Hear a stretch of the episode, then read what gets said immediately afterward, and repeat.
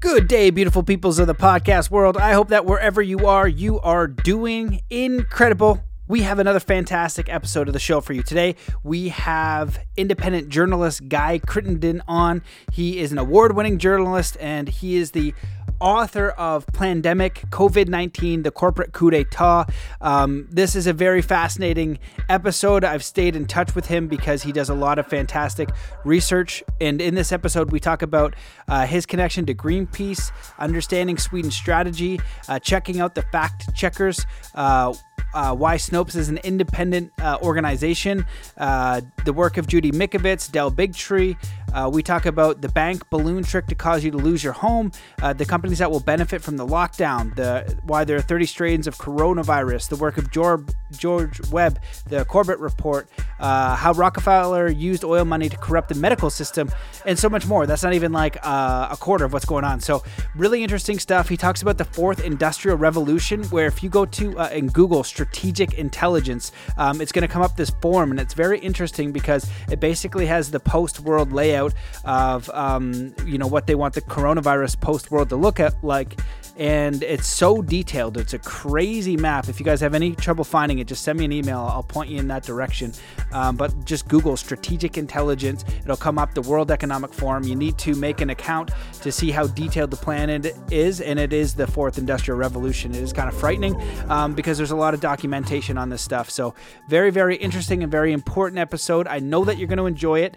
If you like it, please share it with your friends. Um, I'm definitely censored, banned, blacklisted, all that kind of thing the show has gone way down. So if you want to support the show, please consider becoming a patron. Go to patreon.com forward slash Matt Belair. Uh, consider joining the Academy. And when you do, you're going to get access to the absolutely phenomenal Soul Compass course that will teach you step by step how to um, navigate life with your innate inner natural guidance system, your heart, your soul, and how to navigate life. It is really a distillation of all the lessons I've learned from about 400 episodes and year of, of personal development work. So getting very clear on your vision and then using peak performance, strategy, goal setting, and all the 3D stuff we need to do to achieve our dreams fearlessly. So that's in the program as well. So check that out. Um, the best thing that you can do to support the show, however, is three kind acts in the world you live in today. It's the most important thing you could do because we're all experiencing some craziness out there.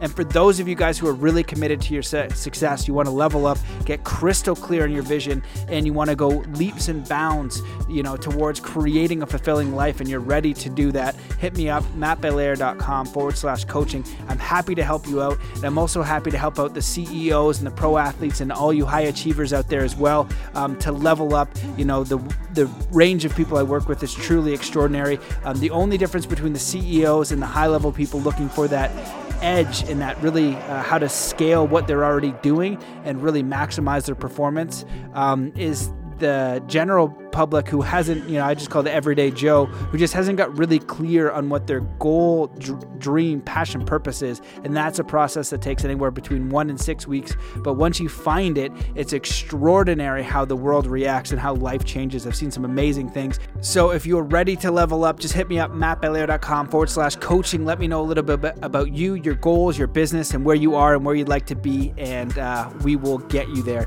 So let's dive into this episode and come to a state of peace and coherence before we do. Wherever you are in the world, just stop what you're doing. Take in a deep breath in through your nose. Hold that breath and just let it out slowly with all the cares and all the worries of the day, feeling totally peaceful, relaxed, energized, connected, and ready to get in this amazing episode with Guy Crittenden. Hello and welcome to the Mastermind Body and Spirit Show. I'm your host, Matt Belair. Today's guest is a veteran journalist and communications consultant who enjoyed a 25 year career working on environmental business magazines, during which time he won an unprecedented 14th Kenneth R. Wilson Awards for Excellence in Business Journalism. His freelance feature articles have appeared in mainstream media such as the Globe and Mail, Saturday Night Magazine, and other national publications. He has twice been a finalist at the National Magazine Awards. After a long trip to the Peruvian Amazon in late 2013, he left his job to consult and write freelance articles and books. focusing on environmental issues and spiritual themes such as Amazonian plant shamanism. He also sits on the board of several philanthropic organizations, including the Amazon Rainforest. Geez, this is the word that was messing me up. Uh, conservancy, to which all his royalties from his book, The Year of Drinking Magic, are donated. He is the founder of a new group called the Rainbow Warriors that's organizing people concerned about the rollout of the invasive technology of the fourth industrial revolution and its facial recognition cameras and dystopian immunization passports. Welcome to the show, Guy Crittenden. Hello, brother. Nice to see you. Nice to see you too, man. Uh, we're we're new fast friends. Um, we've been paying attention uh, very closely to what is going on in the world today, and I was noticing that a lot of your posts were similar to mine. You're a journalist by trade, which is uh, amazing. It's helpful for me to try to share the uh, information that I'm getting, and uh, you know, getting to know you a little bit over the last week, and just looking at what you're writing, when you're doing the research and you're really trying to figure out what is going on here, it seems like all roads are kind of intersecting in a common direction. And you've recently um, written something called the corporate coup d'etat, and you're not the only one to find these same connections because it's all public documents and uh, what else what i'll do is uh, i'll just welcome you to the show and before we dive into all this stuff, because I'm very curious your take. How did you get into what you're doing today? Talk a little bit about your transition and just, mm-hmm. um, you know, what you're trying to bring out to the world now. Because I think, like you and I, we're facing a lot of criticism. It's a very intense time. And uh, I'm just curious uh, your path to get to where you are right now. Okay, well, there's a longer answer, but I'll start with the short one about just what's been going on for the past couple of months. Um, I, as you said in the uh, intro and my bio sketch, which I now realize I need to shorten a little. Thank you for indulging uh, me with that.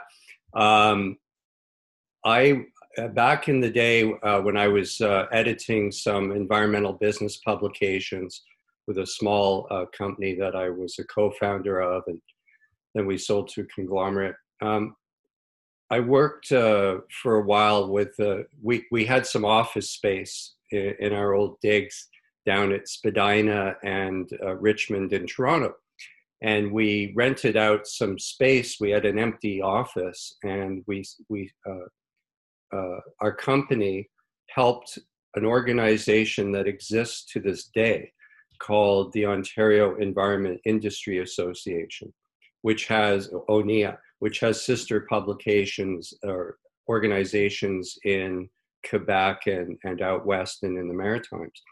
And the first executive director of ONEIA was a gentleman by the name of Gary Gallon, who became a friend of mine. And Gary was one of the founders of Greenpeace. Now, not a lot of people recognize his name because he didn't go on to become officially part of the organization when it became very successful. but he was living in Vancouver back in around uh, Earth Day 1970 when the, that all got started. And he was, you know, the proverbial kind of hippie lying down in front of bulldozers and, and involved. And he had some great stories about the early days of Greenpeace and, and how it was so chaotic. The, the way they managed their finances, for instance, was checks started coming in in the mail and they would just be in a giant pile on the floor. And whenever they needed money uh, one of the people would go over and just open a check and make a bank deposit and that would cover a few days expenses. It was really really crazy times and, and quite romantic in a way.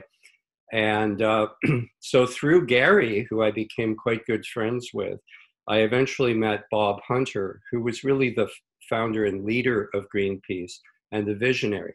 Now, I didn't become as close friends to Bob Hunter as Gary, but I did get to know him. And at that time, his Greenpeace days were behind him, and he was doing a, a show for City TV in Toronto. And he had a regular column in one of the weekly entertainment uh, magazines or newspapers in Toronto.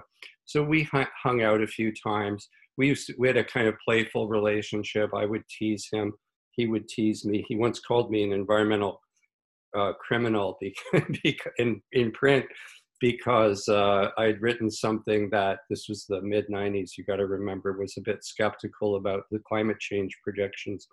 So, anyway, we had this kind of teasing relationship. So, anyway, what happened fast forward, you know, uh, probably 30 years now. And uh, I, uh, you know, all of what's going on in the world with COVID 19 uh, came to my attention. And initially, I, su- I supported the lockdown or the sheltering at home strategy because I thought, well, you know, the government is asking us to, you know, flatten the curve and they needed, there's a new virus and they needed a few weeks to get organized and get medical resources in place like beds and respirators. Well, of course, after about a month, I started to wonder uh, what was going on because I thought, well, surely by now the hospitals have these resources in place. And reports, reports started to come out about these hospitals being mostly empty. Some of them were busy in some locations, but some of the hospitals had not seen the surge that they'd expected. And then my whole feeling about this pandemic, which we'll get into later, uh, started to change, and I started to regard this as a beginning of an assault on possible assault on our lib- or infringement on our civil liberties, because it was weird. You know, the story changed. We were asked to shelter at home for a very specific reason, and then the the lockdown, as it became called, you know, was continued and continued and continued with no explanation that we were never told. It was sort of like a vague, well, we got to be safe. And, and then Premier Ford in Ontario, where I live, uh, came out and, and said, oh, we, we have to save every precious human life. Well, okay, so you're not, you're, you're locking down and, and destroying an, an entire economy because you don't want to save a single human life. And the logic of this started to be, become questionable. And so tracking back to why I told you the story about Greenpeace, um, I was sitting at home one day. I almost had a kind of dream.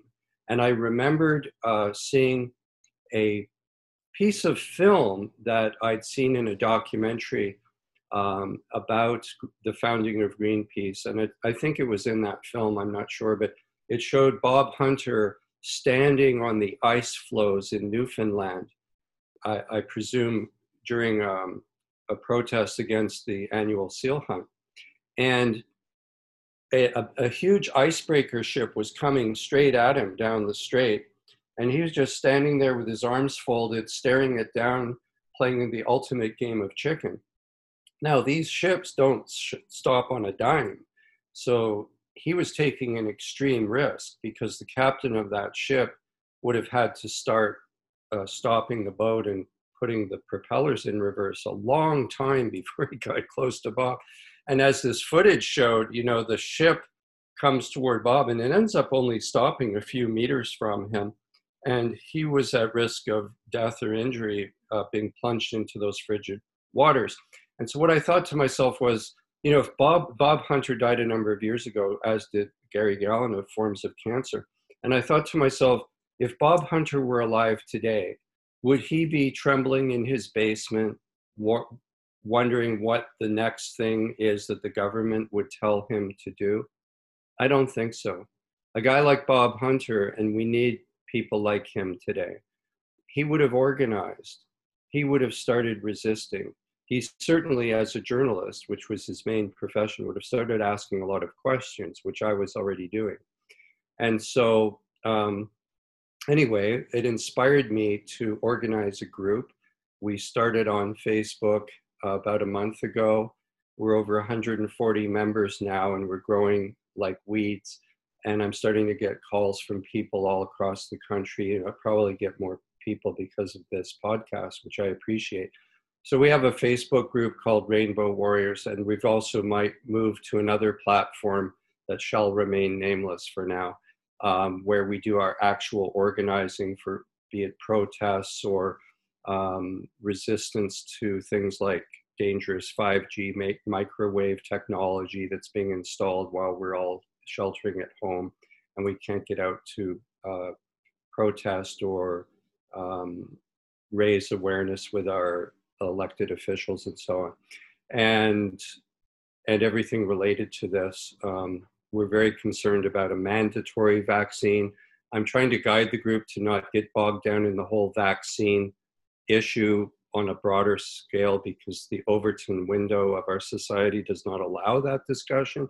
But even people who might take the shot themselves uh, could be per- perhaps persuaded to understand that having it be a mandatory thing, or even if it's not mandatory, they could make it, you know, the Bill Gates WHO model seems to be that, well, if you don't take the, the vaccine, then you might not be able to renew your driver's license or your passport, or you might not be able to get into certain restaurants or concert stadiums.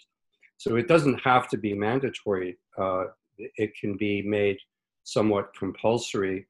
Um, so there's there's a few issues that we're dealing with, among others, and and we're at the point now where we are protesting the lockdown. Um, we th- we're looking. I've been looking very closely at Sweden and the results they're getting there, and everyone love not everyone, but some people like to say, oh, but Sweden's deaths are higher than the surrounding countries like Norway uh, and Finland that did the lockdown. But first of all, they didn't crash their economy. Secondly, they did do some social distancing, um, but they don't. They won't have the sickness and the depression and the suicides and the illness from a failure to diagnose uh, early for various diseases. So if we were to add from the even just the Scandinavian countries other than Sweden, if we were to look at all those deaths and all of the suffering and the economic calamity. I think Sweden is emerging as, uh, as um, an example of a sane and prudent response to this virus. And even the WHO, which I think is, even the WHO acknowledged that and said that Sweden was a model for the world, which was a very strange thing. Um, and I don't know why they said that, but I think maybe they're trying. They realize this might not go well for them in the end, and they they don't want to be on record as never having said that Sweden was good. They want to they want to position themselves so that if they get criticized later, they can say, "No, we we supported what what Sweden did," which they certainly were not promoting that model in the past. Anyway, that was a long rambling answer. I promise I won't uh, just ramble like that to everything you ask me. no, I, I, hope you do. I love the rambles. Uh, um, it opens up for the next set of questions because I listened to, I think it's Anders Tegnell, right? Is the guy heading up the uh, Swedish response. And he was on an interview and he was talking about some of these things.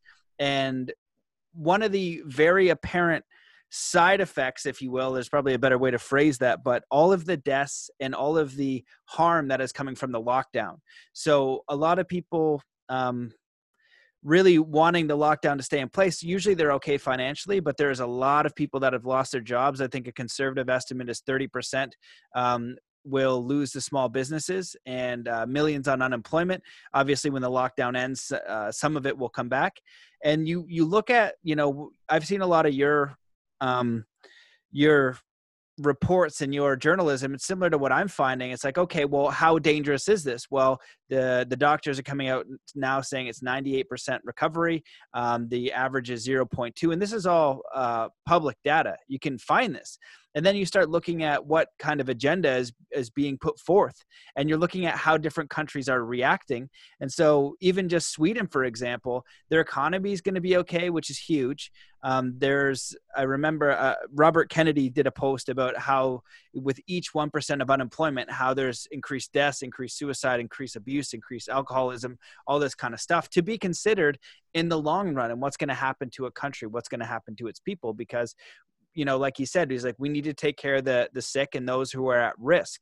Um, and if you look at the deaths in Sweden by age, a lot of them are very, you know, very very high. Like a, uh, you know, I think uh, most of them were 80 or 90 years old, and that's a part of life. It's an unfortunate part that some will lose our older people, but 80 to 90 years old is is the highest bracket, and I that came from World Meters.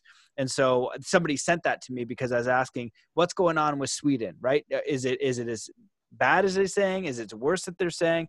Um, let's get to the bottom of this because in your investigations, you've seen this like me that the numbers were inflated. Uh, doctors were pressured to increase the numbers.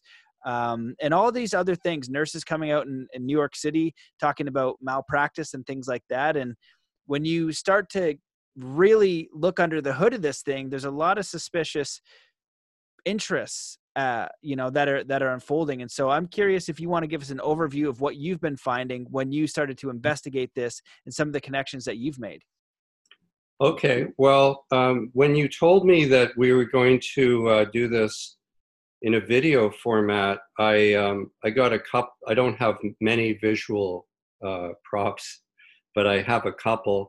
Um, so i just thought i would actually show this because this is a good segue um, this is actually a screen grab, which probably won't show very well here. So apologies, this is just low tech, but on my iPad, I'm just sharing. Um, this is this is my article uh, called "Plandemic: COVID-19 and the Corporate Coup d'État," and that is you can people can find that on my website where I'm. It's a new website, and I'm just starting to archive material and publish material there because I've, been writing for a bunch of different consciousness shift websites and other websites and my stuff is scattered all over the place. So i started a, a website called hip i'm going to first say it but then i'm going to spell it because the way it's spelled is not what you'd think.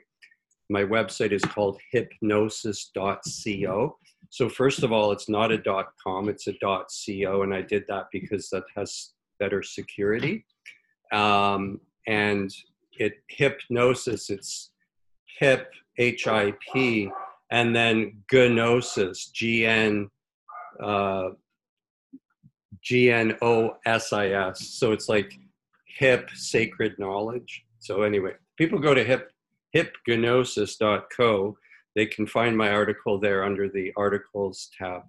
And to answer your question um, yeah, I, I spent a lot of time poring over the numbers, and uh, and I started this group um, in the spirit of Bob Hunter called Rainbow Warriors, and um, I was I was doing all like like you have I'm sure experienced the same thing. I was having a lot of stuff coming at me, and once I started that group, I I got overwhelmed with the number of articles and links people were sending me but anyway, it was a, an embarrassment of riches because I had a lot of research material at hand.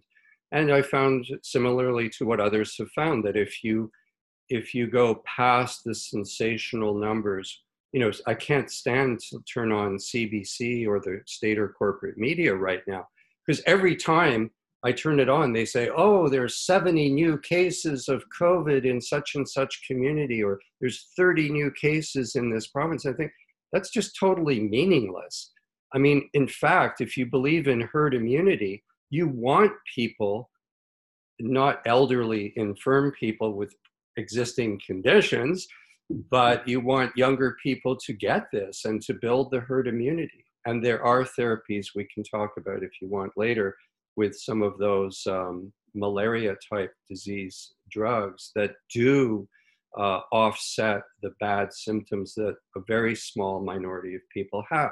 Anyway, I found that um, if you if you really crunch the numbers, which I do in this article uh, for the for Canada and uh, for the province of Ontario, where I happen to have really good data, um, yeah, you're you're coming in. I'm not saying this thing is the same as the flu, but certainly the fatality rate is down uh, let's call it in 0.2 to 0.5%, like half a percent maybe. It's obviously higher for people in old folks' homes who have two or three pre existing conditions. And even there, you got to wonder at the numbers because let's say, and I don't mean to be insensitive in saying this, but if somebody is in, in an old age home and they have terminal cancer, and let's say they were going to die anyway on Saturday and they have COVID 19 as a comorbidity, maybe they die on Thursday, or maybe they die on Saturday, but they die with this, but they don't die from it. And we've all heard this. I don't know why some people don't grok that. but um, certainly the Swedish model is is coming out looking really good. I think it was South Dakota in the states where they I might be wrong, but there was one of the states where they threw a parade for the governor because she had not done the, the lockdown and the results for her state were similar to all the neighboring states. So there's another example of another way we can go. And I certainly, my research is showing that the next time we have one of these pandemics, we should never do this again. I mean, this has just been a disaster on a global scale. And I think when, when we look at the economic fallout and the economic calamity, um, we'll realize that, you know, I mean, I'm not unreasonable, okay? Like, let's say this was an Ebola type disease and one in four people were dying. Of course, um, I would go for this kind of ex- more extreme reaction. But when you have uh, 98.5% of people uh, showing either no symptoms or minimal symptoms, and it's mostly like a cold. And then children, it turns out, don't really get it at all and they don't transfer it to other people. So there's no reason that our schools should be closed right now. So you just look at it systematically and you just find we've gone in a wrong direction. Now, why we've gone in that wrong direction is a subject of speculation. And depending on your own confirmation bias, you, you will tend to go down one of several different tracks with that. I've been really trying to resist going down the conspiracy track, and yet there really are conspiracies, let's face it. Not every conspiracy theory is correct, but that doesn't mean that there are not conspiracies. And whether we call it a conspiracy or not, and whether it was planned in a particular way and whether the virus was released from Wuhan intentionally or not. This, although the, the timing is very suspicious. Um, certainly, global capital has taken advantage of this to roll out an agenda that it has formulated before this pandemic. And they were clearly waiting for a crisis to turn into an opportunity to roll out the technologies of what is called the fourth industrial revolution, which is what my article mostly talks about. And, you know, I'll pause and you can ask me about that or some aspect of this. Yeah, you brought up a lot of great points there. I remember when I was looking at the death toll rise, for me, you know if this thing is a super scary thing and and we're all you know it's gonna it's it's a 25% you know death rate of of healthy people and we need to lock down and that's gonna help everybody i'm i'm totally cool with that.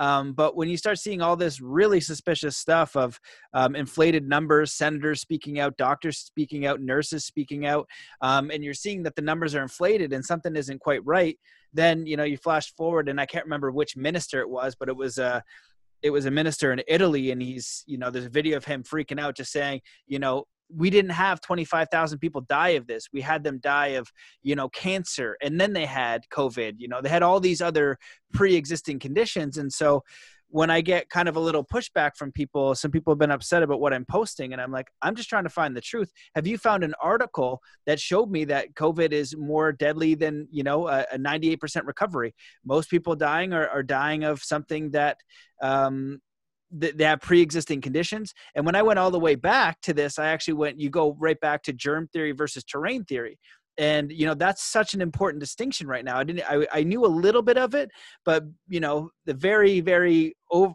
cole's notes overview is it's between you know anton Béchamp and uh, Louis Pasteur, and Pasteur was a chemist. Béchamp had four PhDs, uh, was a doctor, incredibly brilliant. He was uh, he held four seats at the Lille University, which was very prestigious. And he talked about the terrain, basically saying it's all about the body. You know, if you have a diseased body, you know you're you're going to create the virus or the exosome within you. And one of the best examples i i, I had explained to me because i was trying to wrap my head around it but uh, i think it's sebi and this guy's a something sebi um, and he was apparently curing people of aids and he got taken to court and he won those cases but he's a you know i'm just learning about him as well. But he said you know if you take an apple and you put it in a, an encased so nothing can get in it and then that, you come back two weeks later and there's worms coming in. How did those worms get there? They didn't Ah. fly in there. They were created from the environment and that's a very important distinction. And dr zach bush just did a you know he's been doing podcasts recently and hopefully he'll come on mine but you know he explains it so well and he's such a brilliant mind and just talks about all these other factors and how you know those are what's going to he's like the the covid-19 will kind of create a condition to open up other things but if you're healthy and you're vibrant and your microbiome and and all that's in order you have nothing to worry about so we have all of these really brilliant doctors speaking out uh, dr rashid buttar uh, dr bruce Yeah. lipton you know we have you know we have judy uh, Mikovits speaking out Judy Mikovits, yeah. you know and she's she's getting like you know everyone's like oh she's baloney but like i watch her speak versus fauci and then you know fauci um, you know robert kennedy jr speaking out about him. There's a lot of people speaking out and then you look at the financial interest and i know you've documented some of this as well as i have you know which groups are these people in and do they have a financial stake in the game? And how do you kind of raise up in, in the political world? And so when i factor all these things in one has just a little bit more weight but I listen to both sides. The problem is if you're only listening to one side and it's mainstream news A and B, you're not going to get both sides of the story. There's always two sides of the story. And when you take that information in, you can then have more information to base your opinion on. And then as new information arises, you can revise that opinion. And so I'd love for you to share what you discovered going down those rabbit holes because I think it's very relevant, you know, and following the money trail, following the information trail, it just leads in one direction. And I get worried when they talk about forced vaccinations. You know, Yeah. that's a that's a scary idea. Why do we need forced vaccinations? Uh, why is there such a a massive increase in YouTube censorship? Right, and we're kind of going down this rabbit hole. The Facebook fact check, who's who's fact checking that, and it goes against the World Health Organization. Yeah, it's the Atlantic you, Council and and uh, uh, these neocons. If you look at who the actual fact checkers are, they're not uh, independent, unbiased organizations or people. They are uh, right wing uh, groups that are supporting um, very much like if you liked uh, free trade agreement and exporting of jobs and globalist agendas and putting countries into austerity, uh, it's that crowd that is actually doing the censoring. So it's part of a larger agenda for sure. Um, people can look that up for themselves. A lot of people don't realize that Snopes uh, is is now uh, not an independent organization.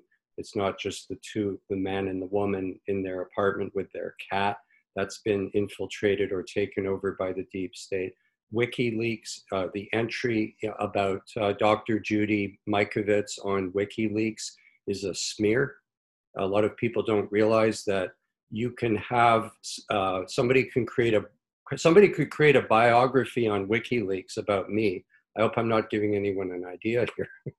and I want to. I, I better get in there and create my own one first. But what happens is people uh, falsehoods are published on Wiki, not WikiLeaks. I always do that. I apologize. I meant um, Wikipedia. Wikipedia. Sorry, WikiLeaks is great. I always make that mistake. Uh, Wikipedia uh, is uh, those bios in there um, can be very distorted and misleading, and people try for years to get the uh, wrong information fixed.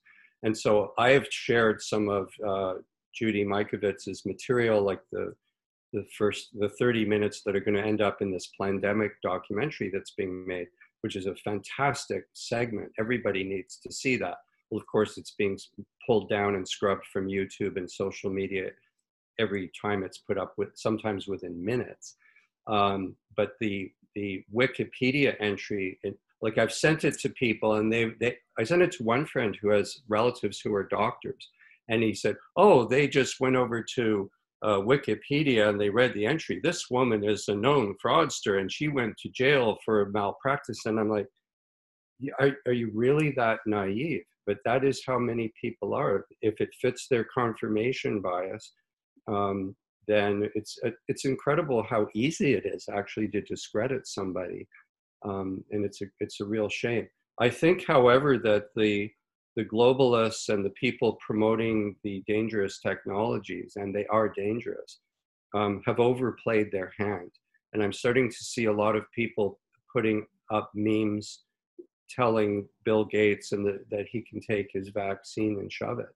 You know, so I, I, I think I think I'm actually sometimes now when I see these really over the top messages from Gates and the people who support what he's trying to do, um, I'm almost thankful because they've gone so far. It's actually waking some people up.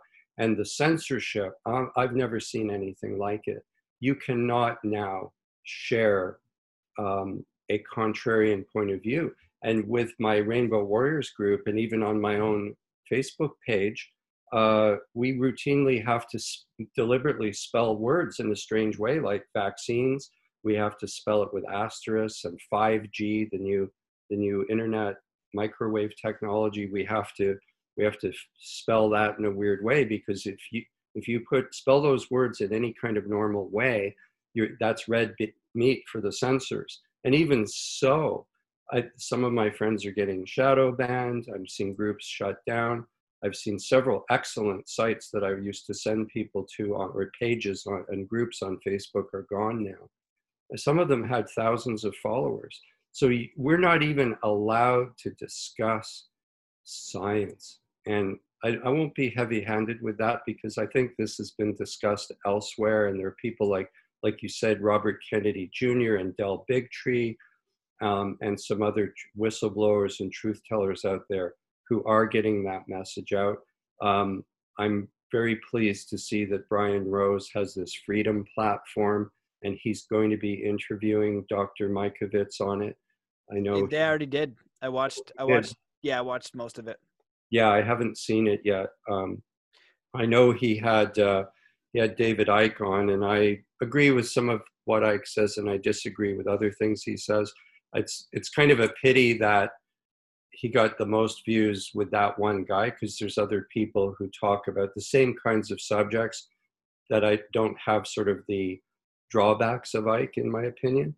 But um, anyway, I'm still glad that you know he was able to get the interviews out, and I don't believe in censorship, so it's just great that he got to to speak his mind, and I hope that people uh, look past that one interview and look at the other material out there speaking of, of voices of reason out there, um, one person I've been enjoying is uh, someone I only got to know recently. There's a woman by the name of Kim Iversen on YouTube. That's Kim Iversen. She has her own show and she talks very sensibly about the data and uh, everything to do with this in a way that I think you would appreciate.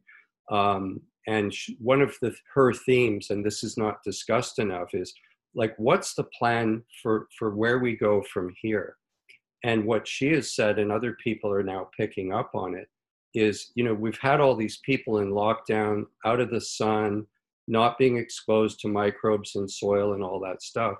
When the when the lockdown ends it's almost 100% guaranteed that there's going to be a surge. And the policymakers are going to be inclined to put us back into lockdown. And this is something that we have got to resist. Um, we, we do need to shift to some amount of herd immunity. Uh, I would assume that some of this pandemic, this virus, will disappear in the hot weather of the summer anyway, but it could come back in the fall. And this is where we need to really educate our peers and our neighbors and start saying, look, this is a failed strategy. It it's an, been an interesting experiment, but it's crashed economies around the world. And essentially, what is happening, and, and Dylan Ratigan has been talking about this a lot on his own YouTube show, and he's a regular guest now on the Jimmy Dore show on YouTube that I'm a huge fan of. Jimmy Dore is one of the few truth tellers in the business right now. Uh, uh strange that a stand up comic has to do journalism, whereas, you know, CNN and the New York Times and Washington Post just suck. Um, it feels so good to have a platform to even be able to say that. um, but Dylan Ratigan and Jimmy Dore have been exploring the extent, especially in the United States, that doesn't have Canada's social welfare support for people, which has been not too bad. but in the states, the ruling class of the United States has thrown um, the people under the bus repeatedly, and just as they did in 2008, they're giving money to, they're bailing out Wall Street and not Main Street. And the amount of foreclosures that are going to be coming are going to be extraordinary. And I think we will see some of this in every country in the world. Uh, Ratigan was saying that one of the trends that's most disturbing in the States is that apparently by law down there, you can go six months without making your mortgage payments if you have financial stress before you can be foreclosed on. And what the banks are doing is they're engaging in predatory practices and they're sending letters to people saying, it's basically setting a trap for them so that they can be foreclosed on. And the deal is something like you get this letter, and it sounds very authoritative, and it says, you know, we'll give you a three month, not six month, a three month uh, holiday from mortgage payments. But at the end of the three months, you have to pay it all back as one what's called a balloon payment. And the people don't read the fine print. And some of the people sign these things that they don't have to but they sign it thinking it's a great deal. And what happens is going to happen is in three months, when they can't pay the whole thing, they've already pre authorized the bank to take their home and they've already surrendered their right to fight it in court. So this is the worst kind of predation. So in the under Obama, 5 million American families were thrown out of their homes. So that's not individuals, that's families. So that's probably 15 or 20 million people. And a lot of those people never recovered. We're going to see it again. It's going to be another wave. So you're going to see this in the US, you're going to see it in Canada, Australia, the UK, all over the industrialized world. The next 18 months to 24 months, global capital and transnational corporations are going to consolidate the assets not already under their control. What this will mean on for the for in terms of what we see in our daily lives is you're going to see the amazons the walmarts the mcdonald's restaurants the chain restaurants the big agribusinesses the monsantos they are going to not only survive this time but they're going to do very well and they're going to have much more control over the economy what you're going to see and i'm already seeing it where i live you're going to see boarded up storefronts you're going to be seeing restaurants out of business you're going to see small mom and pop businesses, things we can't even imagine because we we don't think of all these different companies every day. They're going to be gone. Think of the farmers. Think of the family farmers who are going to go under. They're being told to plow plow their fields under and kill their cattle and pour their milk on the ground at a time when people are hungry. Well, who's going to benefit from that? It's going to be the large industrial agricultural companies, they'll go in and buy up those distraught assets and those stranded assets. So um, this is something that is missing in the mainstream media conversation. When I turn on CBC or a mainstream outlet, I almost never hear any pushback. I never hear any any uh, probing questions. These reporters are just performing stenography for the politicians. They're just repeating whatever is being said uncritically. The things we're talking about are almost never talked about with them. You never hear somebody challenge the premier of a different province and say, now, wait a minute. You know, for example, it has come out uh, that there are now over 30 strains of COVID 19. How many people know that? That came out from a Chinese uh, study in a medical journal that was pu- repeated and reported in the Jerusalem Post. And I found out about it because one of my members of Rainbow Warriors is a gentleman by the name of Brett Hawes. And Brett has a, his own podcast called the Holistic Health Masterclass. And he's a holistic health practitioner, but he has a lot of, he knows a lot of virologists and he has a lot of science people on his show. He's very knowledgeable of himself. So he wrote an article that I edited and he published it on his website talking about these 30 mutations. He's been talking to virologists who are saying, don't think it's going to stop at 30. This thing's probably going to go to 100 strains. Well, if that's the case, we can't have a. Are, are we seriously thinking that there will be a vaccine for this? Even if you believe in vaccines, and I'm vaccine skeptical, uh, but you you would have to be like we can't even keep track of the flu. You know, the flu in a good year is probably 40 the flu shot is probably 40% effective. Last year Brett told me it was something like minus 9.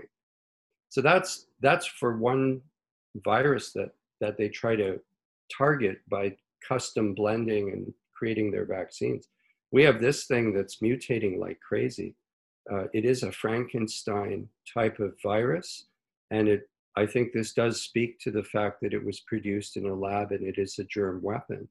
Whether it was released intentionally, as I suspect, or whether it got out accidentally, almost doesn't matter.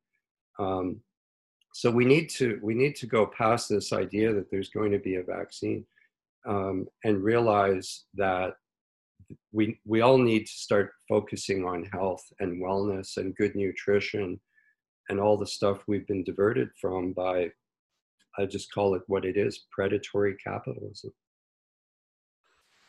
you made a lot of great points there. I remember originally trying to figure out, uh, you know, what was going on with the virus. I heard that I that I had, um, you know, could have came from a lab, and then you find out about all these reports of this Wuhan lab literally studying the virus and how um, it's able to jump, or, or looking about how it could jump species.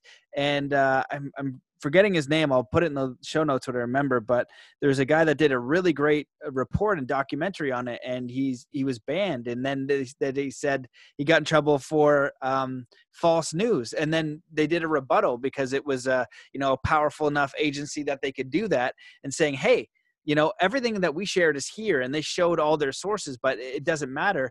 Um, they still got you know banned from from Facebook and YouTube um, just for just for sharing that. I'm going to pull it up, uh, make sure people can check it out because I looked at that. I was like, wow, that's that's crazy. You know what I mean? And and so I think one of the important things as you're discussing this is when you hear an idea what i like to do is i like to i like to have both sides you know and then just get the information and you know keep absorbing the information. But then when i look at the mainstream news the challenge is number one you know i know only a few companies um, you know run our mainstream news in canada and the us around the world and there's vested interest. That's that's okay. They're gonna they're gonna share the truth sometimes hopefully. Um, but also to look at it and just see what actual information you're getting beyond like what the agenda is like how much meat and potatoes information and research and scientific data is there right? And so when you look at it and you're you're kind of in the mainstream area then you you need your alternative sources look at that information go see what you can verify and then one of them usually has a little bit more weight has a little bit more evidence and i feel like that's what we need now is we need uh, everybody to do their investigation because when censorship is happening so quickly it's a scary thing i spent some time in china i was training i was training with shaolin monks over there and oh, wow. uh, and culturally i didn't you know i didn't i wasn't ready for it. And you know the people they wouldn't talk uh, where i was anyway they wouldn't talk about religion or politics. They were terrified. There was no facebook there was no youtube and you had one voice coming down you know what i mean? And it's interesting because you were talking about you know speaking out a little bit earlier the doctors and the police officers that are speaking out about this they're losing they lose their funding if they do that because they're going against the institutions but they're getting fired immediately right now. And so if there's not if there's no agenda if it's totally fine um, why are the why is there such aggressive censorship why is there um, such a consequence for questioning don't we live in a society we should question especially when you're telling me um, and you're and you're putting it in your own voice you know people are giving Bill Gates, you know, some people say, "Oh, you're you're giving him a hard time." I was like, "Well, have you looked into it? Because when you look into it, the whole money trail is there, and you can hear what he's saying. How has he become the World Health Authority? You know, yeah, how has he become the, the planetary's number one doctor and virologist, giving us, you know, the insights when many doctors, including Dr. Sa- uh, Zach Bush, Dr. Bruce Lipton, Dr. Rashid Buttar, many doctors, like hundreds and thousands, uh, you know, are are speaking out, saying, "Hey, you know, forced vaccination, a one size fits all for the entire seven billion planet makes no sense.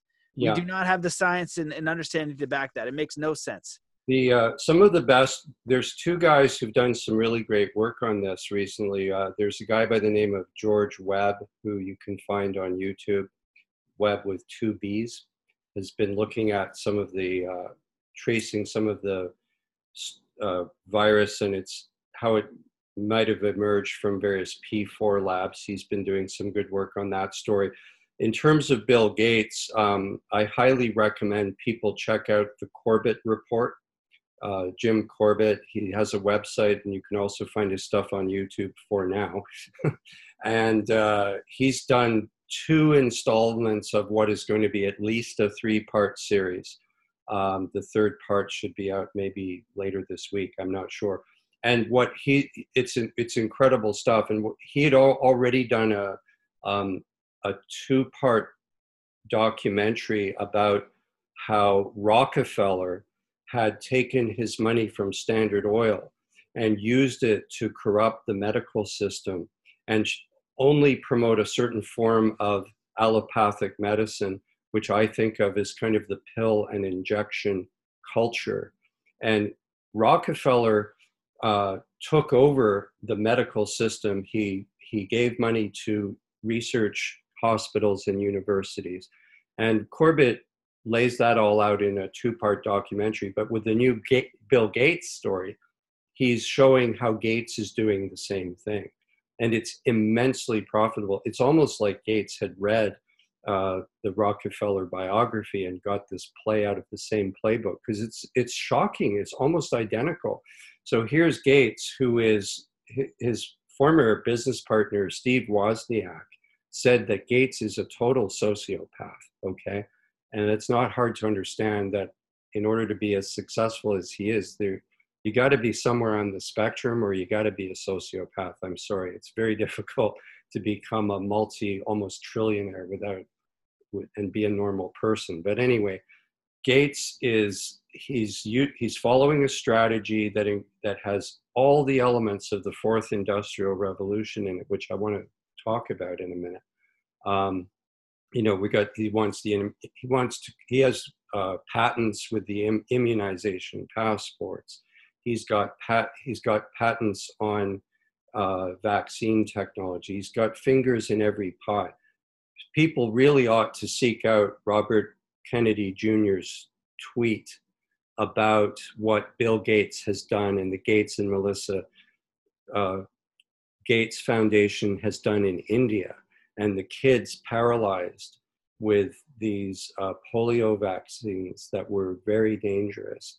It's an incredible story. Um, I don't want to distract us too much with that, but uh, there there really is a plan at work and one of there are two journalists who i've relied on i don't want to pretend that i've done all i've done a lot of field work in this i've done a bit but two people that people ought to track down their work uh, one is a canadian investigative journalist for whom i have the greatest respect her name is cory morningstar and she wrote a book. She wrote a series of articles that culminated in a book called The Manufacturing of Greta Thunberg. And that's a provocative title, but she, in that book and in that article series, and she has a website or blog called Wrong Kind of Green. Um, and she, she was showing how, and I have a 30 year background in environmental journalism, so I know that what she's writing is true because I've seen it myself up close and it dovetails with some of what I've written in the past and some of the things I've even won awards for. Um, she she shows in these articles how the environmental movement has been hijacked by astroturf organizations. Astroturf is just a play on the word grassroots. So there are all these pseudo, sort of Al Gore type Davos oriented organizations that have realized that the greatest amount of money in the world to be accessed is locked up in the pension funds. There, I'm not even going to try to guess at what the number was that I read. It was in the hundreds of trillions of dollars. And this is the biggest amount of money in the world is in these pension funds. And so what these global uh, capitalists are doing is they're saying, okay, we know we're kind of the game is playing out with oil and gas. We know that there are sunset industries that we're trying to get as much out of as we can. We, they know they have to shift the game. And so what they've done is they've embraced the environmental movement, but they don't want to build stuff that you and I would approve. There's no democratic process in place. What they want to do is build things that enrich their shareholders so it will be mega projects, it'll be huge hydroelectric dams, it'll be nuclear power plants, whatever you want to think of that. I'm, there'll be liquefied natural gas terminals. There'll be all kinds of things that will have a, a, a green camouflage, but they're actually schemes with the World Bank and the IMF that ultimately put the local populations into austerity which they've done in Greece and they did in Venezuela and they've done all around the world. They're doing these sanctions now on against Iran during a during a pandemic, which is just reprehensible. So these so anyway, Cory Morningstar correctly, in my opinion, identified that the big game that's on right now is to is for corporations that have no interest in the environment whatsoever to use um, the environmental movement as a fig leaf for accessing those huge amounts of money that are in the pension funds. And you're going to get a lot of people in the public mesmerized and distracted. Oh, the little girl with pigtails. Oh, how can we criticize her? It's a very good propaganda technique because I found when I when I like Cory was writing about this, people would attack me as if I'm against Greta Thunberg. I have no problem with Greta Thunberg whatsoever. I think she's being manipulated and her parents are kind of interesting characters. But it's not about her, it's that we see the bigger picture and the game that's going on. And I got to tell you, it's very, very clever. Now, up until the pandemic, I was reading Morningstar and thinking, okay, that's it. It's about these guys accessing the pension funds with environmental projects or pseudo environmental projects. Then I found out, uh, I, I, came across um, an American investigative journalist by the name of Whitney Webb, and it's another Webb, I think, with two B's. Uh, I, don't, I don't think she's any relation to George, but they do the same kind of work. And um, Whitney Webb was interviewed by Jimmy Dore on the Jimmy Dore show. So if you don't have the time to read her articles, go check out an episode of that. But she did a Freedom of Information Act request in the United States, and she found the most incredible document. I'm not going to be able to remember the document name at hand, but if you look up Whitney Webb um, and her blog, you'll you'll find it. It's a recent article, and what this document shows is just it's incredible it's a document that was produced by the security and surveillance apparatus agencies in the States, sitting down with the Silicon Valley companies and developing a strategy which is framed in the context of how to beat China in the new technology game. And what it describes is truly an Orwellian dystopia they lay out in this secret document that we were never supposed to see. It lays out the whole roadmap of what we're being pushed toward. And this is where I'm putting my energy because, as much as we've discussed COVID 19, and COVID 19 has a very important role in this, I'm already like a good chess player trying to think three, four, five moves in advance. And people need to start getting educated about the fourth industrial revolution and the AI and digital technologies that are coming. And I won't describe them all, but if I just mention a couple of them, people will understand what I'm talking about. This is where you have, as they now have in downtown Calgary, if you can believe it, in a province with a conservative government that you would think would be concerned about pushing back on this. They have these um, 5G poles all over the place, and each one has a set, not just one, a whole set of Huawei facial recognition cameras. So that if you even walk through one of these commercial plazas in front of a building just once, they're going to get you from so many angles on video that they will be able to create a profile of your biometrics and get your physical data such that you they can they don't need your fingerprint now to find you. They don't need even to see your face in a police lineup. They can they can identify you from a satellite from space looking straight down because of either the shape of your head from the top or this unique signature of how you walk with your body and then, of course, that information gets processed through complex algorithms and it goes into being matched up with your visa statements, your bank statements, all the things that are being recorded when you speak to Alexa or Siri or maybe your smart TV or your Nest thermostat, all of which have microphones in them. We are already being heavily, heavily surveilled this is just the beginning of this Orwellian situation. And the term for it, I'm sure a lot of the audience has heard of Naomi Klein's uh, term dis- disaster capitalism. And, and I think of what we're going through right now as disaster capitalism. But there's a new word which I think is even better, and it's called surveillance capitalism. And you can find a, a female professor who has written a book, I forget her name offhand, and she's got a 50 minute video on YouTube about that. And it's called Surveillance Capitalism. And if you watch that video, I haven't read the book yet, but I intend to, and you start putting that together with some of the other things we've been talking about, we are being moved into a very different reality than the one we're in right now. And it is not being done through any kind of democratic process whatsoever consider that one of the reasons that the kids are being kept out of school is this is a dress rehearsal. This is an experiment because ultimately, and this Whitney Webb document expounds on this, they want us to have teachers over the internet. They want to end the classroom as we know it. They have a whole education plan, and guess who has his finger in that pie? Bill Gates. He's a major benefactor of that. They want you to not go to the family doctor anymore. You're going to be diagnosed over the internet by Watson. Okay? And, and things like the doctor, the, this classroom, the traditional classroom, those are called legacy issues.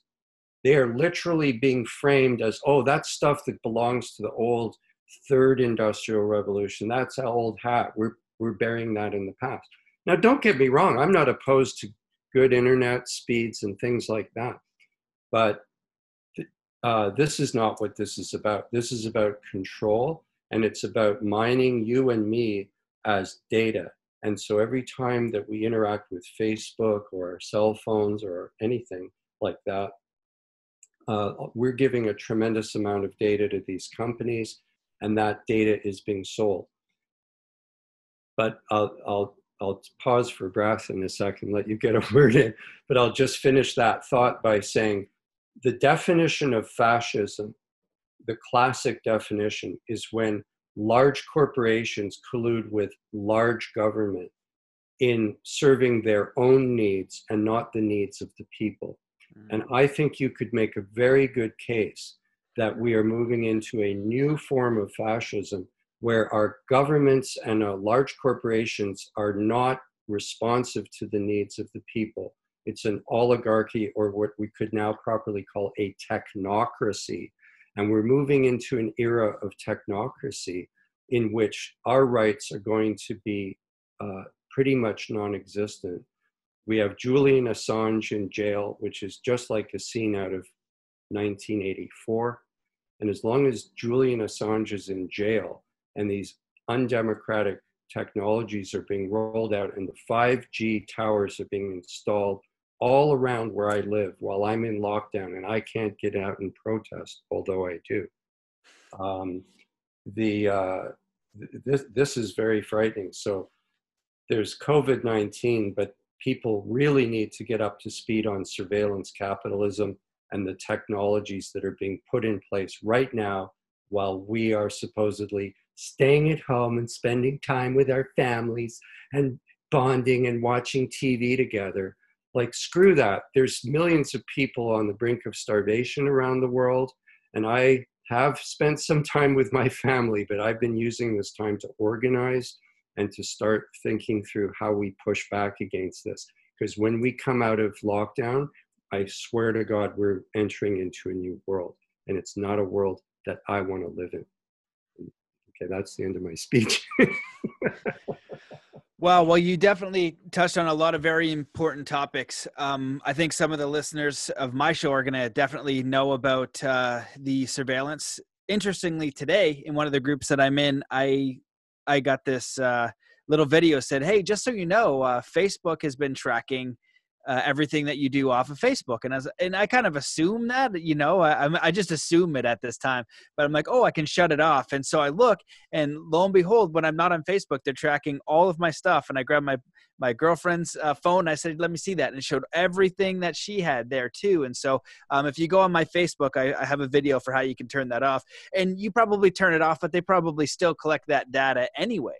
You know, and so you're absolutely right about being very concerned with the direction that we're going in with surveillance, um, the ID passports. You know, you have Elon Musk and uh, you know Bill Gates in the chip, and it's literally in the patent. It has a six six six in it. You know, it's like you can't make this stuff up. This is absolutely absurd, and there's so much going on where you know when we're looking at what's going on everybody's talking about the coronavirus what what do we what do we not know because when you look at the global elite and what they do and these big corporations and that's a great way to put it. I just say hey it's these big corporations and these people that are just they might not have your best interests at heart.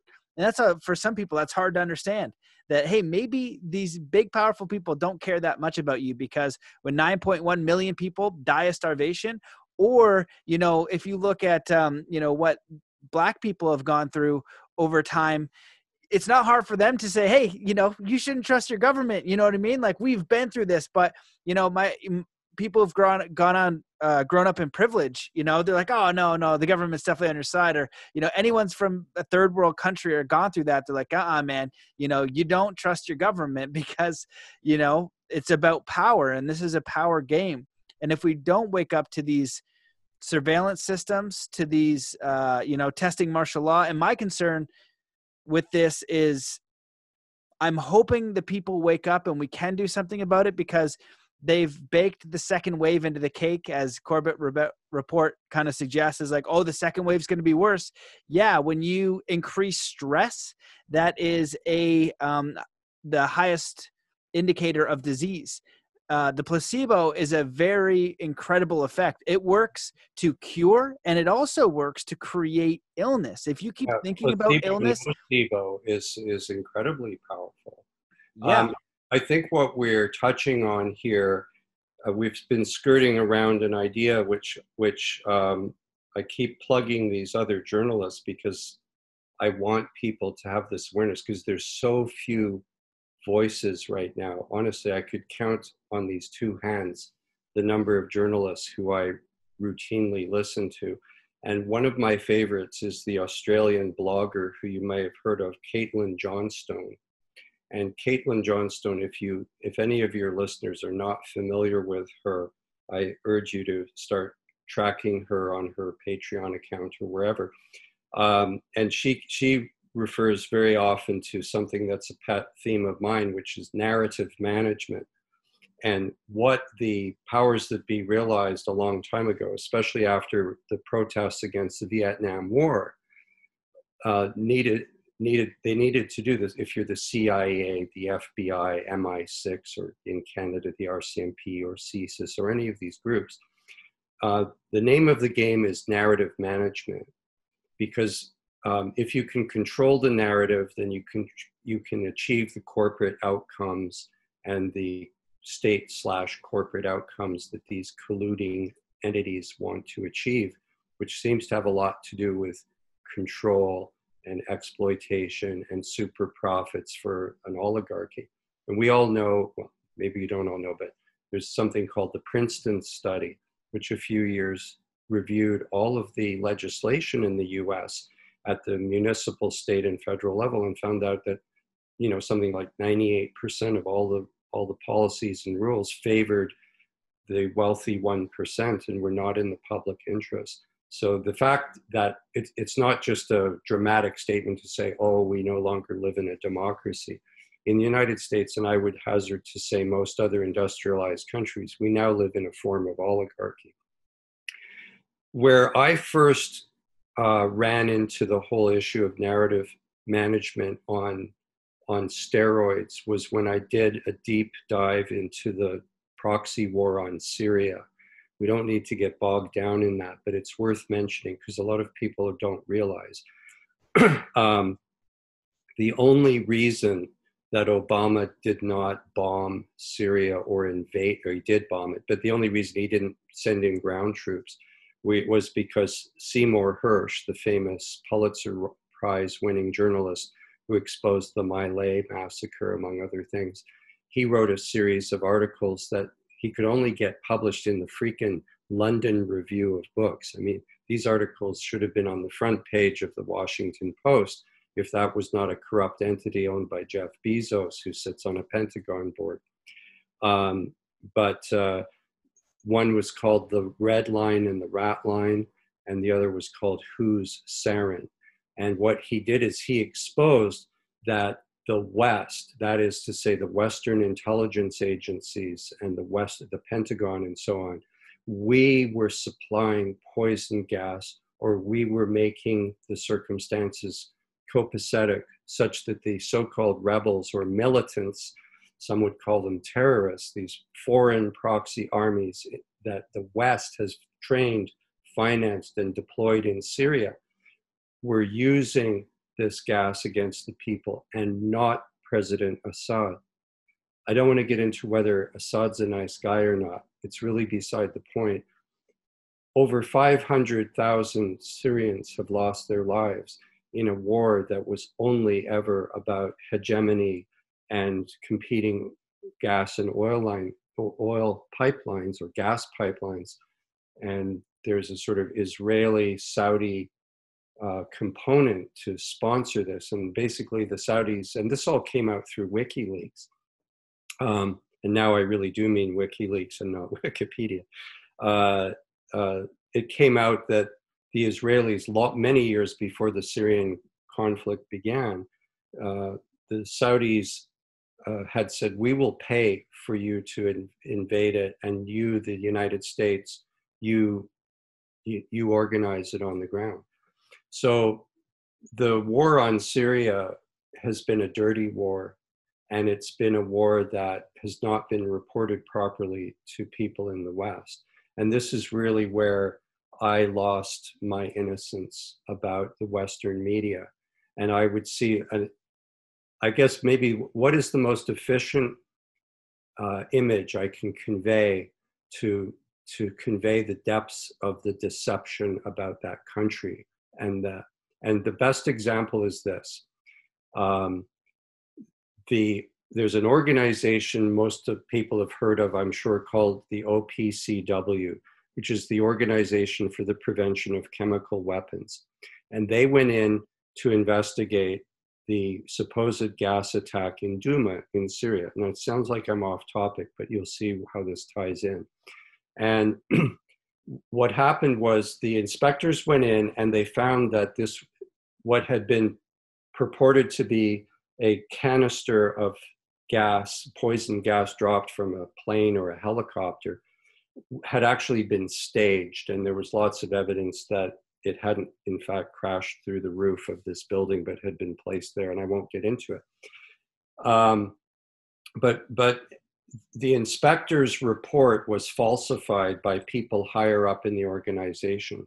So here we have a United Nations agency suppressing the information discovered by its own investigators through the OPCW in order to frame President Assad, in order to legitimate the ongoing um, proxy war against that country. This is a scandal of enormous proportions.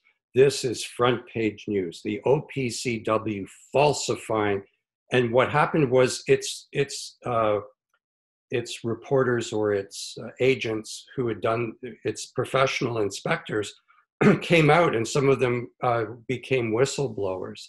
and they've come out and said that this happened. You know that not a single mainstream outlet in the world has reported that story. Not a single major television, radio station, network, newspaper, not a single name brand that you can think of. Now, that to me tells me that the extent to which the media is now no longer a free press. It is working in cahoots fully with this superstructure of this corporate government collusion. And therefore, we have to look very carefully where we get our information from. Now, that same media that not only lied to us for eight years of the Syrian conflict, during which I'll just throw one other factoid at you. In a single year, the, a Pentagon defense agency spent $500 million on propaganda. That's, that $500 million buys you a lot of propaganda. A lot of those images that we've seen of, of terrorists uh, supposedly sawing off the heads of captured uh, Westerners, a lot of that stuff was green screen. A lot of that stuff was produced by us. Like people just don't realize this. The little girl supposedly in in Aleppo who was in fear for her life. She was not even in Syria. Those it, those events were staged from outside the country. Anyway, I don't want to get lost in detail on that. But when you when you consider the lie about the OPCW investigation of Douma, and you think that that same media is the one that's reporting to us about COVID 19. It's that same media that's repeating the talking points from the government that we must shelter in place and we must not question the authorities and we must take a vaccine and so on and on and on. That same media is also carrying water for the rollout of the 5G technology, which I would like to talk about in a moment, and, and the other uh, technologies of the fourth industrial revolution, which superficially sound great self driving cars, super fast internet speeds. But I've been looking into that, and there's more than 4,000 suppressed, some say 10,000, but I'll just go with 4,000 suppressed safety studies that show that 5G technology causes cancer and a host of other diseases. Yeah, absolutely. Well, you made a lot of great points there. I think that that's a tough pill for people to swallow sometimes when they say, oh, you know, the mainstream might not be telling you the truth and it isn't. You could look up uh, operation mockingbird um, a lot of documentaries come out there and they talk about how the cia infiltrated the news and would just ha- hand bags of money. This was in steven greer's documentary. It's been in many documentaries. The church street commission is another one that they investigated and found that the cia had infiltrated all the newsrooms. And there's no evidence that that ever stopped by the way yeah, exactly. Right. And and it's just money to create, you know, an agenda to move something forward that might not be of our best interest. And when you understand that the news isn't telling you the truth, that that's not where like not everything obviously you see is false, but you need to get information outside of that alone for sure. That's a, a full stop. You have to go outside just the mainstream narrative to find independent news, independent reporters, because once money gets involved, there's going to be now an agenda and a certain narrative that that gets pushed forward. And you can look, I've been posting this documentary over and over again, but the Century of Self by Edward Bernays and understanding or, you know, about Edward Bernays and how he you know how brilliant he was sigmund freud's nephew and using propaganda techniques and these are a lot of these things are ancient techniques you know uh, like this is the the rulers of the world have known these things. It's just that it's not something you think about every single day but it's something that people need to kind of wake up to because we got to figure out if these new legislations if these new technologies are good for us or not good for us and if we're going to lock down and it's interesting too because you look at the lockdown and we see how fragile the system is then alone you know not going into banking and how you know the whole financial system is is, is super corrupt and uh, only benefits a few very very well and they're still going to be fine. Like you shared that uh, example that one small example of like we won't even put your payment at the end for add another three months. Banks still want to get paid by everybody So we're just going to let everybody go homeless, and you're going to continue to be uh, billionaires, and the big governments are going to bail out banks and corporations and all these things. In Canada, I just heard today Trudeau announced. I couldn't believe my ears. He's announced these bridge loans for the largest corporations in Canada so that they can keep their employees employed. Well, that's incredible. Why are you bailing out and helping the largest corporations? The largest employer in Canada, as elsewhere, is small and medium sized businesses. So, where's the money for them? I know there maybe there is some in Canada. I know in the United States what they did. It was the biggest heist in world history. It was bigger than the 2008 mortgage fraud hmm. uh, bailout. Um, what happened was and, and the uh, US Congress and Senate passed a stimulus bill. They've done four of them now. In the first one, they, they basically gave $500 billion to the largest corporations in the States. And that money, you have to understand, gets leveraged with the US Fed and Treasury. And it gets it got turned immediately into 4.2 trillion dollars that money went directly to the thousand wealthiest families and corporations in the United States. They didn't have to wait for months for their measly one time $1,200 check that uh, Democrat Speaker Nancy Pelosi wanted means tested. Literally, the Democratic Party in the United States is by and large to the right of Trump, if you can believe it. And every one of those progressives, Ilhan Omar and AOC and, and Bernie Sanders, who were supposedly the squad and they're the, the progressive wing of the Democratic Party, they all, they all voted for this. They say they didn't, but they did because it was a voice vote. And they, they, they went for that so there wouldn't be a record. So it was, I think there was only one US senator that opposed it. Anyway, the point is, there was this bipartisan support for a bill that bailed out the elites and gave them the money to go around for the next two years, hoovering up all these distressed corporations and consolidating their power.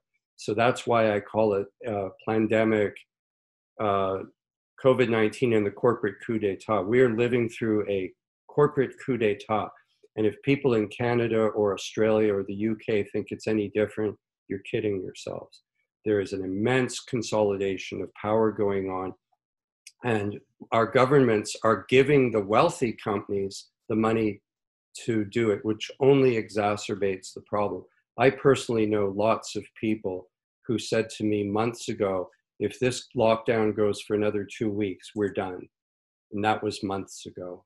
And if this continues as I expect, at least for certain sectors of the economy, for another month or more, just we're not going to see the devastation. We don't see the bread lines, but it's because of the way the world is today. But you know, you got to remember in the 1930s, it took something like two or three years to get to something like 30% unemployment. We've got to that in a matter of weeks. Um, so we're in an economic depression. Don't let anyone tell you otherwise. The eco- world economy has been devastated uh, and the governments are actually propping up the stock market, not the real economy. And you've got it. I I don't know how much of this was by design with respect to this pandemic, but what I do know is that at the very same week that the information started to leak out about this virus coming from this Wuhan lab, and it, you know, remember when it first came out, it was a little bit nebulous and we didn't really know what was going on. But then there was that one week where it, it became a real story and people started to become aware. That same week, hundreds and hundreds of executives resigned their jobs from Wall Street. They resigned their jobs from the, some of the largest corporations. Why did they do that? They did it so that they could exercise their stock options and short the market because the word obviously traveled that there was going to be this downturn. They knew since last fall that there was going to be a huge stock market correction because something called the bond yield curve had inverted, which is a 100% predictor of a recession. and a stock market a bear market. That had happened last fall. And usually there's a there's a, an economic correction every seven or eight years in a capitalist system. We're actually at the end of a 90 year uh, interest cycle, and we went what 12 10 11 12 years since the last downturn. So that we were ready for a big one. So while the rest of us were sitting like chumps these executives exercised their share options they got rich they shorted the market the hedge fund managers made billions i'm sure and we'll be hearing about this in some michael moore documentary five years from now. And now they're going to use all this money that they've they've got to go and consolidate the market further consolidate the assets further. It's it's devastating and they're getting helped every step of the way by governments. And i'll tell you the liberal governments and the democratic governments are just as bad as the conservative or republican ones. They're really not different because they all answer to their corporate masters now. So um, you know it's a it's a very difficult situation we're in. And i, I do want to i do want to mention something. And and yes i'm going to shamelessly plug my book because because why not? But it actually is it actually pertains to what we're talking about um, i'll just mention it you mentioned it in the intro i wrote this book a couple of years ago called the year of drinking magic 12 ceremonies with the vine of souls which you can buy on Amazon or you can order it through a bookstore.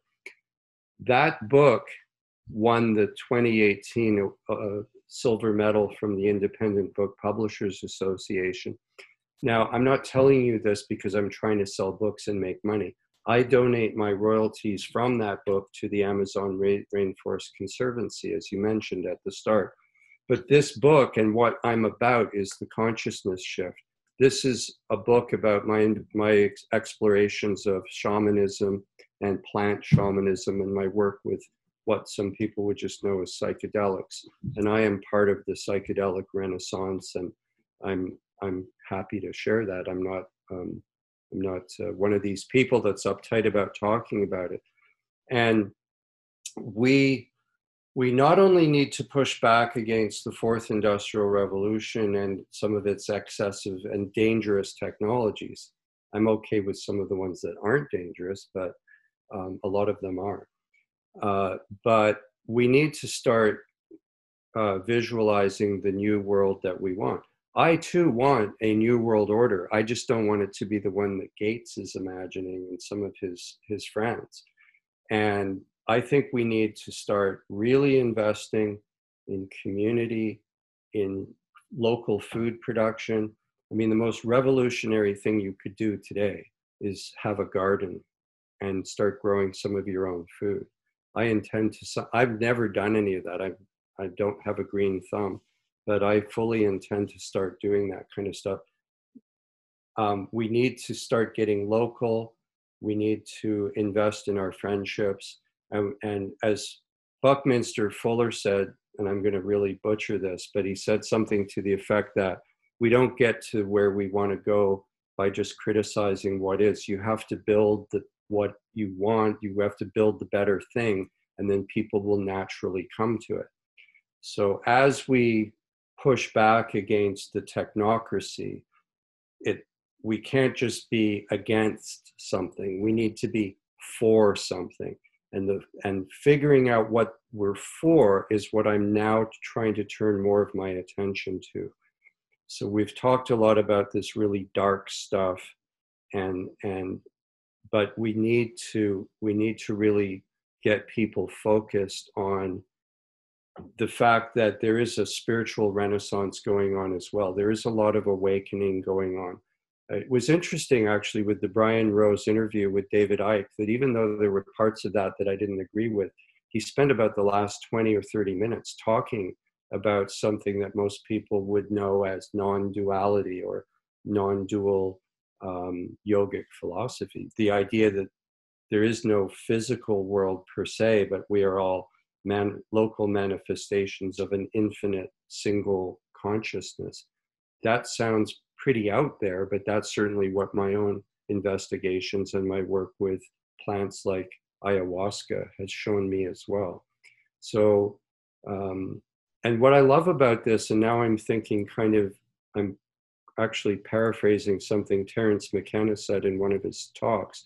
You cannot win against the establishment by attacking it head on because they have all kinds of ways to deal with us. And as John Lennon said, you know, if you go at this with violence, they know how to handle you. But when we start looking at things like non dual philosophy and we start talking about organic farming and buying, you know, everything within 100 miles kind of philosophy, and we start working with psychedelics that or shamanic visionary plants that open us up to other realms and other modalities of consciousness it represents an orthogonal or sideways attack against the battleship for which it doesn't have a defense. So i have been going to some of the weekly protests at queen's park and i have been getting out there.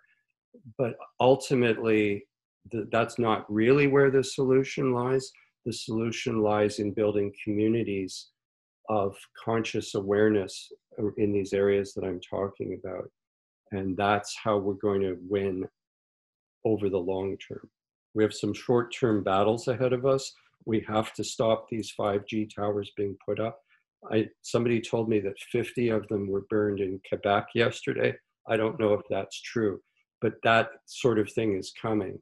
I can imagine, uh, I, I'm not encouraging violence, but it wouldn't surprise me if you're going to have people going out with guns and shooting these things from distance. I mean, they're so, what, I, I, I just don't even know what corporate American, corporate Canada is thinking.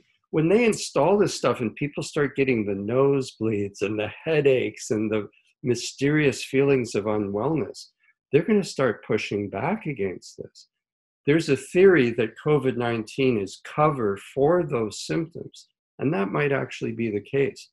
Wuhan is the Chinese city that had the biggest rollout of 5G. So maybe these, but I don't really buy that as a long term explanation because that would fall apart eventually, because eventually this virus will go away. And then people will be left with the 5G and they'll figure out that that's what's making them sick. Um, but it's certainly being very it's very helpful for the the Rogers and the uh, the Bells and the Shaws and the uh, any telecom you can think of. I'm just talking about Canadian companies. I know they're Verizon and other things in the states.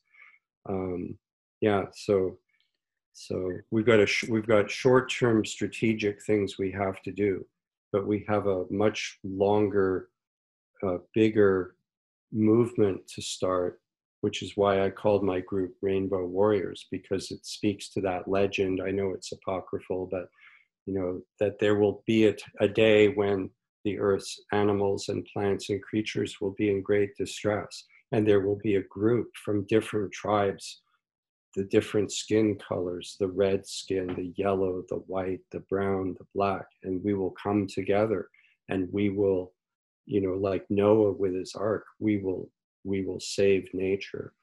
Um, this is something that we have to step up and into right now. And i realized when i had this thought of of bob hunter forming greenpeace i had this very profound thought of you know he's not alive so i have to step into that role. Not not just me but all people of consciousness have have to step into this right now. It's not 10 years from now. It's not 20 years from now. It's not five years from now. It's right now, today. You've got to get involved. We cannot sit this one out, people. When I went to the Queen's Park protest last weekend and the weekends before, I say to myself, where are the young people? Usually it's the university age kids that are out. They were the ones leading the Woodstock and the Vietnam protests and I don't know what they're doing. They're totally missing in action. I only saw a handful of them there, and I congratulated them on being there. But I don't know what they're doing. Are they at home playing their video games? I'm sure they're going to be thrilled when the vi- virtual reality technology comes out. And there is an argument to be made that this is the best possible situation if you're a Silicon Valley company and you've invested a tr- amount, all your treasure in virtual reality headsets and escaping into virtual reality, being locked down in our homes is the perfect training ground to prepare us for that. And I'm afraid that the young people are going to be like the kids in that famous story by Hans Christian Andersen. They're going to follow the Pied Piper of technology into the mountain, and the mountain's going to close behind them. How's that for an image? And our young people are going to disappear into this techno- technological pseudo reality uh, when they need to be getting out in nature. They need to be enjoying music with each other. All the things that, all the things that we're being told not to do. Yeah, well, you shared a lot there. I absolutely agree with with all of it. I think we're in very fascinating times. I was going to ask your your question. I was going to ask you a question on potential solutions because when I look at everything going on, um, it's pretty frightening, and I, and I'm seeing what you're seeing as well.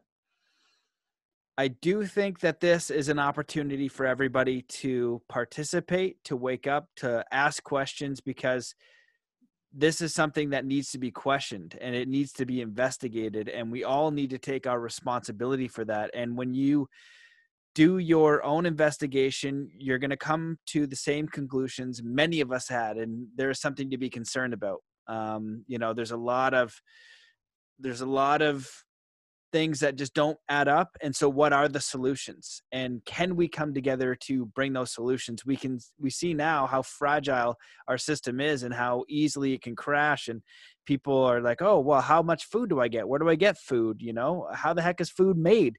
And when we can't even provide for ourselves you know we're going to have to go to these outside sources whether it's the government or you know something else to get food when we as a few people could grow a garden and figure it out and have a, a good life with with everything we need but we live in this world it seems of materialism and greed and so it's taking a step back and like you said standing up i don't think we can play on the sidelines right now. Um, i think we just touched the surface on so much so much information. I know you can go deeper on each and every one, and there's still a lot of topics um, that we can cover, but I, I have to uh, get up to my little one in a minute. So I wanted to ask you is there anything that you wish that I'd asked or that you want to touch on? And, and what do you think we can do? Like, uh, yeah, it's kind of a vague question, so feel free to elaborate. But if we missed anything you feel like is important, please share that. And and what do we do to move forward to create this solution? Because I agree with imagining the most ideal narrative. And we don't need a government to allow us to do that. We don't need an okay. We literally need a small groups of people, small communities just working together hand in hand and like, all right, what are the basics? Food, water, shelter. Cool. Let's sort that out. Then everything becomes a bonus. But but three, four months ago or two months ago, geez, I don't even know how long we've been into it. People like, what? No, I need, I need this and I need that and I need all these other things and I need this type of car and a leather couch. Right now, people are like, holy crap, you know we're losing our businesses we're losing our homes uh, you know i'm scared of the outdoors we need a social distance. A lot of that you know for me they're they're trying to the narrative it pisses me off because people buy into it i'm like sweet lord you know don't hug your neighbor don't we need that that's humans need that. And i don't care if they're like humans are the most toxic thing it's ridiculous. You know if you look in history and how powerful our immune systems and and how powerful we are and it's proven to be 2% uh, you know, mortality is the highest it is, it's like we can hug our neighbors, we can hug our mothers and our fathers. And I have such sadness and compassion for those, you know, elderly people who I've seen some images where their families are too close or to, to let them pass over. They don't even, um, they're not even with their loved ones to pass over. That's, this is the this time. Is one, this is one of the great outrages of our time. Yeah. that elderly people are being, I'm going to get choked up even thinking about this. They're dying alone because their family members are not allowed. I don't know if this is more of a US thing. I don't know how extensive this is in Canada. But we know this disease affects the elderly with pre existing conditions, and they are dying alone because their family members are not allowed to visit them. I think this is going to be something that we're going to look back on and with great shame, and rightfully so. This is the ultimately dehumanizing quality. And I do not have this virus, and I have friends who do not have it, and we hug each other. And we are not accepting this new normal of social distancing, which does not work anyway. Um, but I don't want to split hairs. Oh, some people are wearing masks, some are not wearing masks. Everybody's divided on all these different narratives. Um, yes, we've we've gone as long as I think we should. I will just leave your audience with a couple of thoughts um, about practical things to do. One, anything that the government and YouTube is censoring is something you must seek out and watch and read because almost everything that I've seen taken down is the best material. It's the, those two doctors in California that came out and reported from their own data. There's Dr. Mikovits. There's anything from uh, Robert Kennedy Jr. and his Children's Health Defense Organization. Start tapping into those alternative sources. I've named some alternative journalists that you can look at. There's Aaron Mate, Jimmy Dore, Max Blumenthal, Abby Martin, Caitlin Johnstone, John Pilger. There's some voices that you can truly rely on. And Dr. Mikovits and Dr. Bruce Lipton and these people with epigenetics, and they're teaching us about how to reconnect with our own inner capacity for wellness that evolved over millions of years. So there's that. And then there's some practical things I want people to consider. Investigate 5G. Do not accept when you just talk to one of your friends who's in that world of technology who will say, oh no, it's, it's uh, people fear new technology and they're just Luddites, don't worry about it. No, I've looked into this. 5G has some very, very dangerous uh, frequencies. And it is a different technology than 4G, and it is going on top of 4G. So you're going to continue to get all the 4G radiation, which is already causing more harm than we know. And we're also going to get the 5G. So consider getting 5G stickers made with a red line through them and put them up in your neighborhood. Get fact sheets and put, put them up on telephone poles this is going to have to be fought neighborhood by neighborhood and community by community. Don't just put your trust in people at the provincial and federal level winning this on your behalf. I mean, hopefully some of that will happen too, but look at the local level, talk to your neighbors, organize locally, oppose 5G in your community pending a thorough safety review. And uh, educate, start educating your neighbors about the risks of a vaccine that they're already injecting into people on an experimental basis. We don't have a vaccine for SARS, and that was almost 20 years ago. There has never been a successful vaccine for a coronavirus, and there probably never will be. So start, we don't have to, you don't have to become an anti vaxxer. Get educated about how a vaccine would or would not work for a coronavirus and start asking critical questions and and then also start thinking about the things that you don't need to ask your government for permission to do for instance if we get a new digital currency and a, and a universal basic income that sounds great but that can be used to manipulate people that money can be deducted out of your account if you don't do what the government tells you to. So I see us moving to more of an economy of barter. So I will paint your living room if you give my son a massage, this kind of thing. Like we need to get back to barter. We need to cut out the middleman. We need to cut out the banks and we need to cut out the government. There's actually a heck of a lot of things we can do without being like slaves in a master slave relationship with the government and these corporations. We can take back our agency and we can do things locally and we can be, we don't have to go back to the Stone Age. We just need to re, reprise some of that uh, spirit that our that our grandparents had, who went lived through the Great Depression and learned to do more with less. And I, I think I'll leave it there. I think I've indulged your time enough, and I think our audience is probably at the saturation point. But this has been a great pleasure, and I look forward to doing this again sometime when there's more news to, to for us to chew over.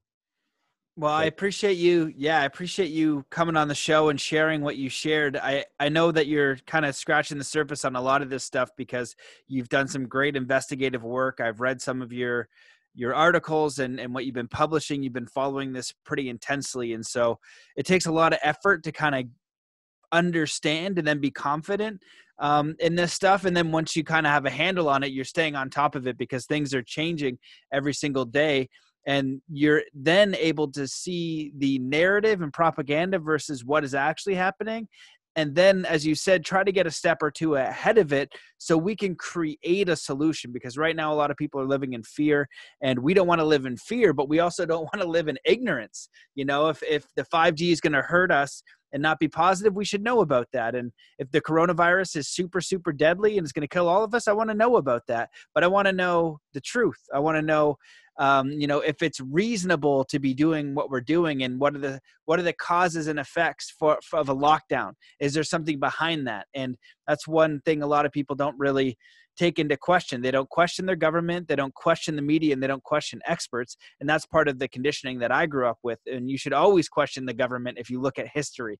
You should always question authority um, because if you don't they can just kind of run, run amok and you you can look at any history book to figure that out and the solution is with the people. What do we want? You know what is the best narrative that can come out of this? What what are we learning? What's important to us? How do we work with our community? How do we work with our neighbors? How do we get clear on what kind of world we want to live in and ensure that we do that as a people through our actions and our participation? And if we can do that we can create something that we are proud of and that's all it takes is participation. We don't need a government to or a degree or any outside thing to say that we need to do that. We just need to get clear on what our values are what do we want to build and how do we want to live and and start to build this new thing. So it's interesting times i appreciate all those amazing resources your time your effort uh, if people want to follow your work and your reporting and everything you're putting out where should they go um, well like i say uh, i'm in a number of places but probably the best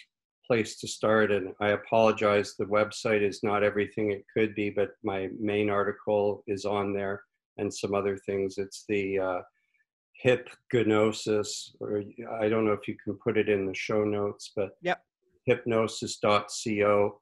And uh, you could even just search on my name, Guy Crittenden blog, or Guy Crittenden Syria, or Guy Crittenden, I don't know, a word like uh, pandemic or COVID, and you'll find me. And uh, yeah, I intend to keep producing material and uh, reporting the truth as much as I can and giving a perspective and uh, helping elevate us all into the life that we want for ourselves at a human scale with uh, the technologies that we democratically approve and select not things that are imposed on us because it's good for some shareholders who uh, are right now building bunkers inside of former nuclear launch pads because they know what's coming at them. All right. Thank you. nice ending. I'm gonna have to ask you about that. All right. Well, thank you so much about uh, for coming on today. Thank you guys for watching. Uh, we'll see you in the next episode. All right, brother. Namaste. There you have it, ladies and gentlemen. Guy Crittenden. He is on Facebook. He has been putting out a lot of information. He does fantastic research. It really goes to the uh, what I've been speaking about a lot on Facebook and on Instagram. Some of the stuff that I learned when I worked on the human trafficking campaign um, to bring awareness to it with the International Tribunal of Natural Justice. When I studied why we still have war and why we still have starvation, there are systems in place that do not have our good in mind. It's unfortunate that it's all in our face right now. I've spent, uh, you know, the better part of my life trying to build solutions, um, bring awareness, um, think about how we can create a meaningful, impactful life so that we can um, find solutions to these big problems, but they have been there, they are there, and now they're all up in our face um, for us to see who are willing to look.